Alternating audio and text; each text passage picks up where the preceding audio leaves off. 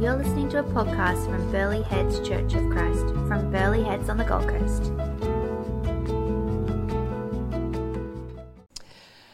So, today uh, we are continuing the sermon series that we've been doing on and off for the last three or four months on the Gospel of John.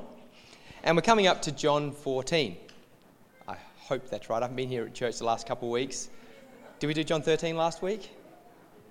Okay, were at the right area. Good. John 14, it's a beautiful passage, isn't it? It's brilliant. Um, it's a bit cut off on the edge there by the look of things, but uh, it's got words that are very profound and, and quite, uh, quite beautiful. Like these words There are many rooms in my Father's house.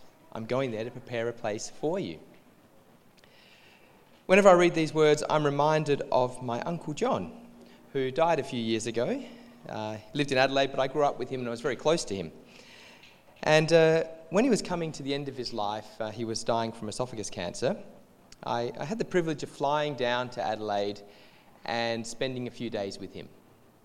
And he was very frail, very weak, um, could hardly walk, but he could, he could talk still. And we sat in his lounge and uh, we chatted about all sorts of things, including this Bible verse. And this, this was his favourite Bible passage, John 14, which is why it always reminds me of him. And as we chatted, um, he talked about how he found such solace in those words that Jesus had gone to prepare a place for him. And that was what gave him confidence uh, going into his death. And we sat and chatted, and next to us was a bookshelf full of lots and lots of DVDs. My uncle was a big film, uh, he loved film, and he had thousands of DVDs. And he said to me, Look, I'm not going to see any more of these movies, so I want to give some to you. It was really important to him to be able to give me a gift, to pass something on to me after he died. So he got me to choose some DVDs that I could bring back to the Gold Coast.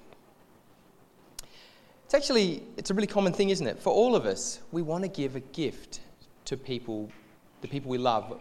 When we know we're dying, we want to promise them a gift. We want to leave gifts to those we love. That's a really common thing that all of us feel.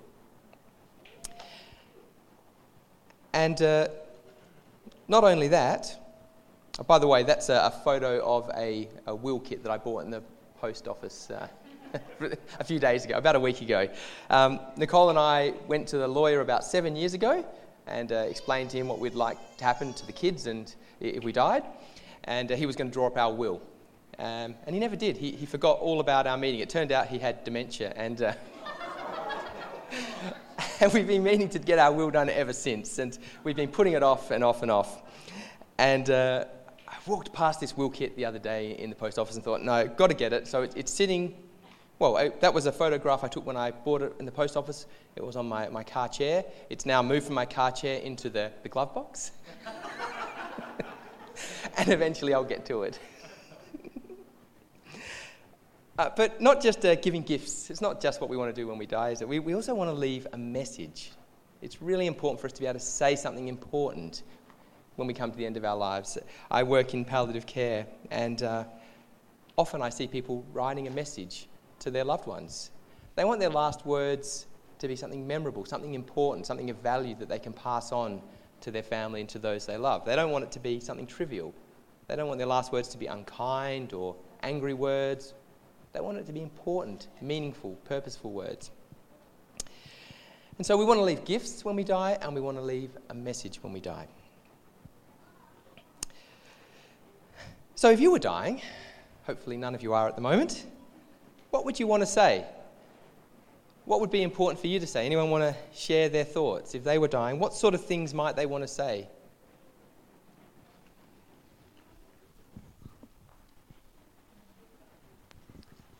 How grateful I am to be able to have loved the way I have and for the love I've received. Did I see someone else's hand up? Yep.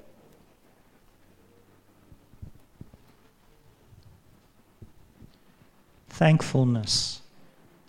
So I imagine when someone looks back over their life, they think of certain people at critical certain times who perhaps might not even have realised it, who have had such a, a positive impact and made such a difference. And I believe there's many sitting here today who have taken a meal around, an encouraging word, a scripture. And they probably don't even know it, but to many have made such a difference. Yeah, you'd want to share your thankfulness. It's beautiful.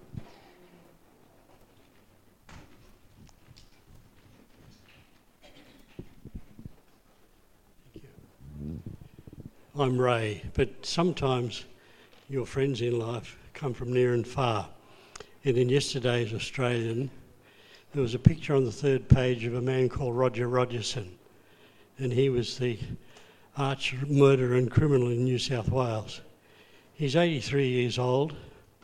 He's the same age as me, and I went to school with him at Homebush Boys High School every day on the train. We travelled from Bankstown to Homebush. He was a knockabout kid, just like me. Good kid, good family, lovely Christian mother. But somewhere in his lifetime, he turned to crime and murder. If you know of that story, Roger Rogerson, he was the most celebrated policeman in New South Wales, and now he's at death's door. They've switched off his life support. And the picture shown in the paper yesterday, they didn't pick, pick an ugly picture of him, they picked a beautiful picture. What he's going to do when he reaches the pearly gates, I don't know. But life does deal some lessons for us all. It does, doesn't it? And so we want to leave messages that put people on the right path, don't we? So I think uh, all of us would have messages we'd want to pass on to those we love when we knew we were dying. And what about um, gifts? No, actually, let's stick with messages. Um, if someone you loved was dying and they wanted to share a message with you, think about how you would receive that message. Would you be drawing a picture off in another world? Would you be playing on your phone, scrolling through? You wouldn't, would you? You'd want to listen. You'd really want to hear what that person had to say to you because you know it's going to be important. You know it's going to be really important. And so, John 14, that's all last words. These are the words that Jesus was saying to his friends, his disciples, in his Last Supper. He knew, he knew he was going to his death in just a few hours. And so these are the words he wanted them to hear most of all. These are his most important messages to his friends. So we're going to read John 14 now. Uh, and we'll, we'll, start with the very end of 13 because it's not an isolated chapter, it comes in a, in a big communication Jesus has. And uh, listen to them carefully because these are the last words of Jesus. They are important words. He's saying something really important to us all. So, Matthew, do you want to come up and read John 14 for us?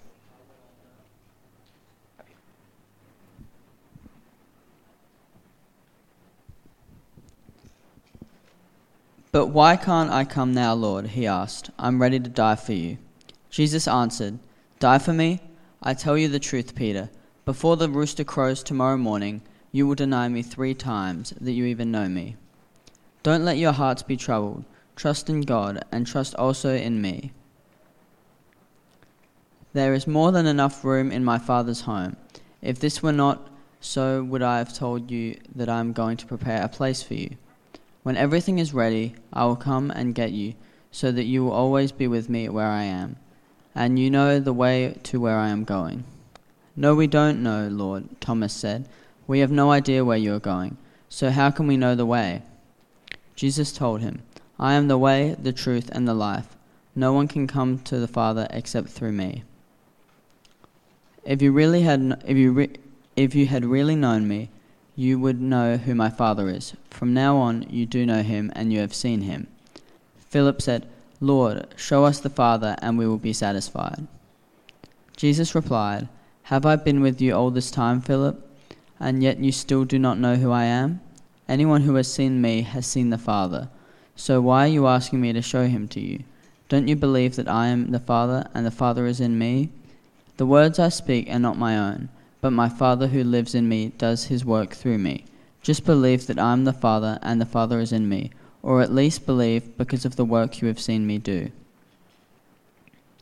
I tell you the truth.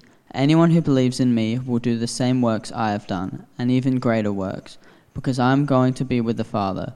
You can ask for anything in my name, and I will do it, so that the Son can bring glory to the Father. Yes, ask me for anything in my name, and I will do it. If you love me, obey my commandments, and I will never ask the Father, and I will ask the Father, and he will give you another advocate, who will never leave you. He is the Holy Spirit who leads into all truth. The world cannot receive him because it isn't looking for him and doesn't recognize him. But you know him because he lives with you now and later will be in you. No, I will not abandon you as orphans. I will come to see you. I will come to you. Soon in the world will no will no longer see me, but you will see me. Since I live uh, you since I live, you also will live. And when I am raised to life again, you will know that I am in the Father, and you are in me, and I am in you. Those who accept my commandments and obey them are the ones who love me, and because they love me, my Father will love them, and I will love them and reveal myself to each of them. Judas, not Judas Iscariot, but the other disciple with that name, said to him, Lord, why are you going to reveal yourself only to us and not to the world at large? Jesus replied, all who love me will do what I say. My Father will love them, and we will come and make our home with each of them. Anyone who doesn't love me will not obey me. And remember, my words are not my own. What I am telling you is from the Father who sent me. I am telling you these things now while I am still with you, but when the Father sends the Advocate as my, represent- my representative, that is, the Holy Spirit, he will teach you everything and will remind you of everything I have told you. I am leaving you with a gift, peace of mind and heart, and the peace I give is a gift the world cannot give. So don't be troubled or afraid. Remember what I told you. I am going away, but I will come back to you again. If you really loved me, you would be happy that I am going to the Father, who is greater than I am. I have do- told you these things before they happen, so that when they do happen, you will believe. I don't have much more time to talk to you because the ruler of this world approaches. He has no power over me, but I will do what the Father requires of me, so that the world will know, know that I am the Father. Thank you, Matthew. Let's give him a hand. It's a long passage. So, those are the last words of Jesus. Well, these and the words of chapter 15. What message did Jesus need his disciples to hear? What did you hear there? What, if you were going to summarize his message in one sentence, what struck you as that message? Don't worry, there's a place for you, and I'm coming back. It's good. I thought you were going to say, Don't worry, be happy. what else do people hear as his the key theme of that last message.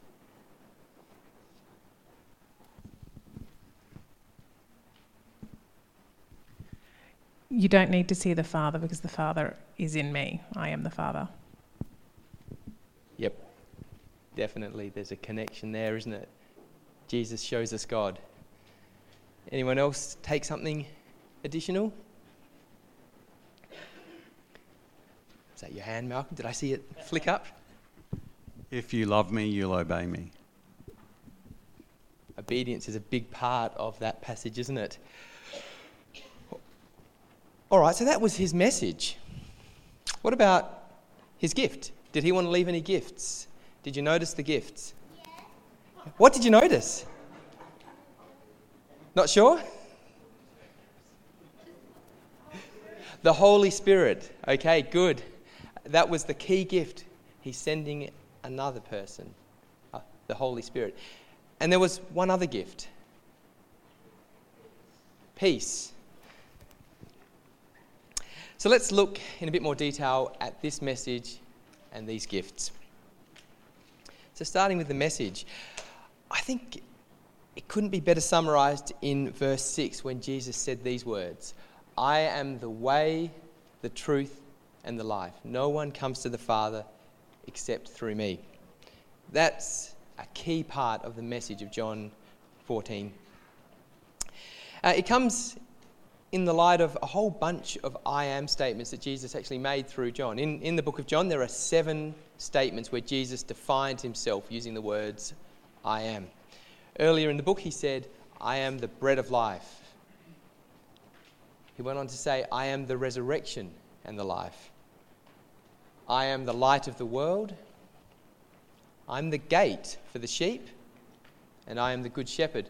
And here in John 14, he comes to his sixth I am statement I am the way, the truth, and the life. No one comes to the Father except through me. So, this, this I am statement is a really important message that Jesus wanted to, his disciples to hear. And actually, as I, as I read it, I think before we even get to the, uh, the nouns or the adjectives that Jesus uses to describe himself, can't go past the word the there. He says, I am the way, the truth, the life. It's very exclusive there. He doesn't say, I am a way, a truth, a life.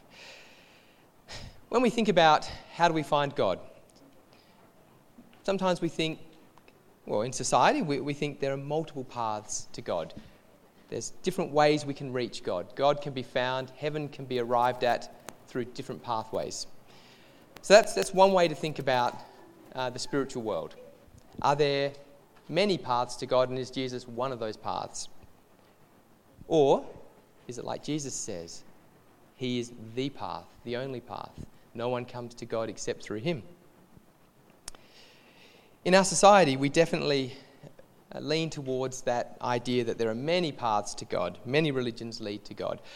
Uh, a few days ago, Matthew and I drove to Toowoomba, and as I was driving into Toowoomba, there was a big, a big billboard up for the Bahai, Toowoomba Bahai community. Um, and it said underneath, Bahai community, Toowoomba, many religions, all pointing to the same God. Then I was reading the newspaper over the weekend and watching the news, and um, I was watching about the World Economic Forum, which is having its annual meeting in Switzerland.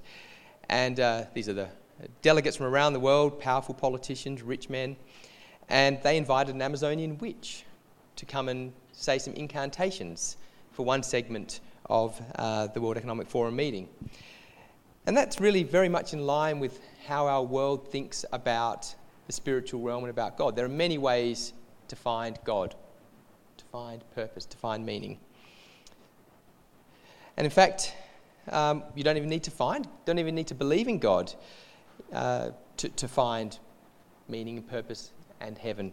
You often hear people say, oh, I'm good enough. I think if there's a God, he'll take me to heaven. Um, think, think of all the, the books out there uh, in the self help section in, in, I was in Dymocks in Toowoomba actually, and uh, there was a massive self help section about how to become a better person. And that's certainly how our society thinks about, about goodness and about God. If we're a good person, if we strive to do our best, we'll be okay. If there is a God, He'll take us to heaven afterwards. There are many paths to God. That's, that's our current culture. It's what it tells us. Couldn't be more different than what Jesus tells us, though. He said he was the way, the truth, the life, that we couldn't come to God the Father, that we can't come to God the Father unless it's through him. And he did this using three descriptors, which I think are worth looking at. He said he's the way. Now, the way um, is from a Greek word which means road or pathway. And as I, was, as I was thinking in the week about roads and pathways, that, that implies that some walking, some movement is needed. And there's a specific route that needs to be followed. When I think about the way, I think behind that there's something about obedience, which Malcolm mentioned. If you look at John 14, you've probably noticed it. There are a number of times Jesus says we need to obey him we need to walk a particular route in life. There's a direction we need to follow. Throughout John 14, there's discussions about obedience. That's a big part a big part of looking at Jesus as the way, the truth, and the life is to think about walking his route in obedience to his command. It's a real call to obedience. Second descriptor Jesus used was truth. He said he was the truth, he is the truth. Truth is a pretty, pretty big concept, isn't it? But one part of truth that's really important to grasp is it's connected to belief and trust. How many times have I heard myself saying to the kids, after they've lied to me about whatever it is, if you don't tell the truth, kids, how can anyone trust you? There's a real connection between truth and trust. Belief and trust are critical in Jesus being the truth. It's a call, when he says he's the truth, it's a call for us to trust him. Like he said in John 14, verse 1 trust in God and trust in me. And then the third descriptor Jesus used was life. In, in uh, the book of John was written in Greek, and in Greek there's actually there's two words for life. There's bios and there's zoe. And bios is biological life. Zoe is spiritual life. And here John uses the word zoe, spiritual life. So Jesus isn't speaking just about the life that we see in front of us. He's talking about something much deeper, much longer lasting. He's talking about spiritual life, eternal life. In other words, he's giving us a promise. In him we find eternal life. He's talking about a destination that's waiting for us when we follow him as the way. As he said in John 14, 2, I am going to prepare a place for you. When Matthew and I went to Toowoomba a few days ago, we, uh, we stayed at a friend's house, and uh, they had uh, gotten a lovely room ready for us, a nice guest room, made the bed, got the house all clean. It was really nice. And sometimes when I read that passage in John, I think, oh, that's about Jesus going to heaven and preparing a place for us there in heaven. But then I thought about it some more, and I thought, actually, Jesus said this just before he went to the cross. When he said he was going somewhere to prepare a place for us, I think he meant he was going to the cross. That's how he prepared a place for us in heaven. By taking on our punishment so that we could avoid that, he's prepared a place for us in heaven. So it's a pretty remarkable message that Jesus has given. I am the way, the truth, and the life. It's all bound up in this idea of relationship as well relationship with God, relationship with Him. It's a profound last message, I think. Either that or it's a very self centered last message. I mean, think about it. Here, Jesus is saying is the only way you can see God is through me. I am the only way. I am the only truth. I am the only way to find life. That's a pretty self centered message that Jesus had. It sounds pretty arrogant unless it's true in which case it's the most important message for us to ever hear. It's a profound, important message. So that's the message of Jesus in John 14, his last message that he wanted his disciples, he wanted us to hear. But he didn't just leave us with a message, he left us with an inheritance, a gift. And uh, that gift, of course, was the Holy Spirit, or is the Holy Spirit. Jesus said, I'm leaving you another advocate who will never leave you. He is the Holy Spirit who leads into all truth. As an aside, isn't John 14 a remarkable theological treatise on the Trinity? If anyone ever says, you know, where in the Bible does it mention the Trinity? John 14, you can't go past it. Look at that. We have a Father, Son, and Holy Spirit, one God three persons. Jesus points to God, the Holy Spirit points to God, the Father. So it's a good passage, just as an aside, to read and think about the reality of God as three in one, the Trinity. But here Jesus calls the Holy Spirit our advocate. And that's from a, a, word, parakletos, which actually, throughout the rest of the New Testament, is translated as helper. And if you read different translations of the Bible, you'll see sometimes the Holy Spirit is uh, translated here as our comforter, in the NIV and the NLT as our advocate, and in some translations as our helper. And that's a pretty remarkable thing when you think about it. God has given us Himself as our helper. It's easy for us to think about God as looking down above, wanting to criticize us, find fault in everything we do. But that's not what Jesus is saying about the Holy Spirit here, is it? He comes to walk with us, to never leave us, to be beside us as our helper. This is the same God who created the universe, who made the stars, the sun, the earth, the animals, everything that we see. He made us. So great, so powerful, and yet He wants to be our helper. Not to criticize us, not to focus on what we're doing wrong, but to remind us of Him and to help us follow that right path. In fact, I think there's a connection there with the Holy Spirit as our helper with Jesus as the way. Jesus, the way, the Holy Spirit helps us walk that way. And I certainly know I need help in that. I can't do it on my own. And I know you're the same too. We need help. Help to follow that pathway of Jesus. Second thing about the Holy Spirit is, although described as a helper, he's also called the one who leads us into truth. He's the truth revealer. He leads us into all truth in verse 17. Again, Jesus is the truth, and the Holy Spirit reveals us that truth. It's so easy, isn't it, for us to be deceived by what the world says is true. The world says there's no God. It's easy for us to be fooled into that. Says the key to life is to get rich, focus on yourself, focus on your own pleasure. Buy that big yacht. Does anyone have a yacht here? it's okay, we're all allowed a yacht. But that's what the world tells us. It tells us we find purpose, fulfillment in looking after ourselves, focusing on ourselves, making life pleasurable for us. And that's the path we all naturally walk towards. But the Holy Spirit, He shows us the real truth and turns us from that pathway, points us back at the cross. He reveals the truth found in Jesus to us and keeps us on that pathway. And so uh, that's another connection between Jesus as the truth and the Holy Spirit as the truth revealer. Third thing that Jesus describes about the Holy Spirit here is that he is the life giver.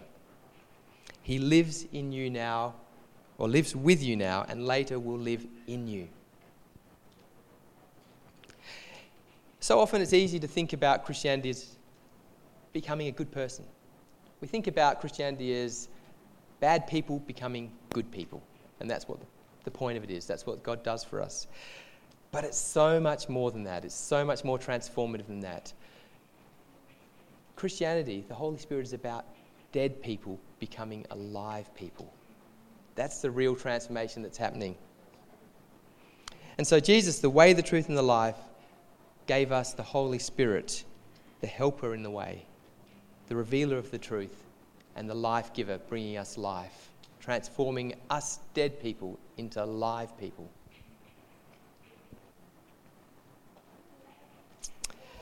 And this is a gift, of course, that's bound up entirely in love. All who love me will do what I say. My Father will love them and will make our home with them. It's a picture of love, isn't it? Only happens because of the love of God and the way He helps us love Him. It's a beautiful gift, the Holy Spirit. But it wasn't the only gift Jesus promised in this last message of His. He promised the gift of peace as well. I'm leaving you with a gift peace of mind and heart. And the peace I give is a gift the world can't give. So don't be troubled, don't be afraid. The world can't give us peace. It's easy to think it can, but it can't. Um, just this, uh, this holidays, our entire holidays has been taken up with Matthew breaking his arm, playing basketball, and uh, going into surgery a few times now. And no matter how much I try, I couldn't not be anxious about that. You know, things go wrong when people have surgery. Sometimes people even die. It's, it's impossible from the world's perspective not to worry about that. Simon went to Adelaide last week to, to visit his grandparents. And uh, when he got there, he watched some TV with them afterwards and they, uh, they watched a documentary on plane crashes. and so was, I was talking to him that night, and he said, Oh, now I'm worried about flying back. Is the plane going to crash? We worry about things, don't we? It's natural. We can't help but worry about it. School starts tomorrow, or this week for many kids. I remember the night before school, kids, I used to get so nervous. I hated the day before school, worrying about school. It's very hard not to be anxious about school, isn't it? The world gives us worries, and we worry and worry and worry. And we think, you know, if we get rich, if we have enough stuff, we won't worry. But actually, we worry even more because there's more for us to lose. The better life is, the more we worry because the more we can, the more we can lose. The world can't give us peace. Nothing it does can give us peace. But the Holy Spirit can. Jesus can. He gave us the gift of peace of mind and heart, the gift the world couldn't give. And He could do that because we know that He takes our sin on the cross. He stopped the punishment that was coming for us. He stopped it on the cross and took it upon Himself. He bore our iniquities there, our infirmities, and brought us peace. And we know that He holds us in, in His hands. He promised us that. He said in John earlier that He wouldn't let anyone snatch the sheep that He held in His hands. When the wolves are baying for our blood, when things around us are going wrong, we know that God is there holding us. And so we can have peace. And most importantly, we know that there is another home. We're waiting for us, is a, is a house prepared for us. That we have a city yet to come into. And so on that day when we do take our last breath, we don't need to fear because we have the peace that there is another place, a better place, that our life is eternal. And so that's why it's a peace that Jesus can give that the world can't. So that's the last message of Jesus. It's a message of life, of truth, it's a message of the way. It's not a hard message, but it's a message we all need to hear, and it was Jesus' most important message to us. So this week, hold on to that message and t- grasp that gift He's given us. Let's pray. Thank you, Lord, that you are the way, the truth, and the life. Thank you that we can come to the Father, that we can see God because of you. Thank you for the peace you've left us, the peace of forgiveness, the peace of eternal life. May we grasp that gift. Holy Spirit, may you dwell up in us that life May we go into the week really putting that on display for the world to see so that we can share you as the way, the truth, and the life. Amen.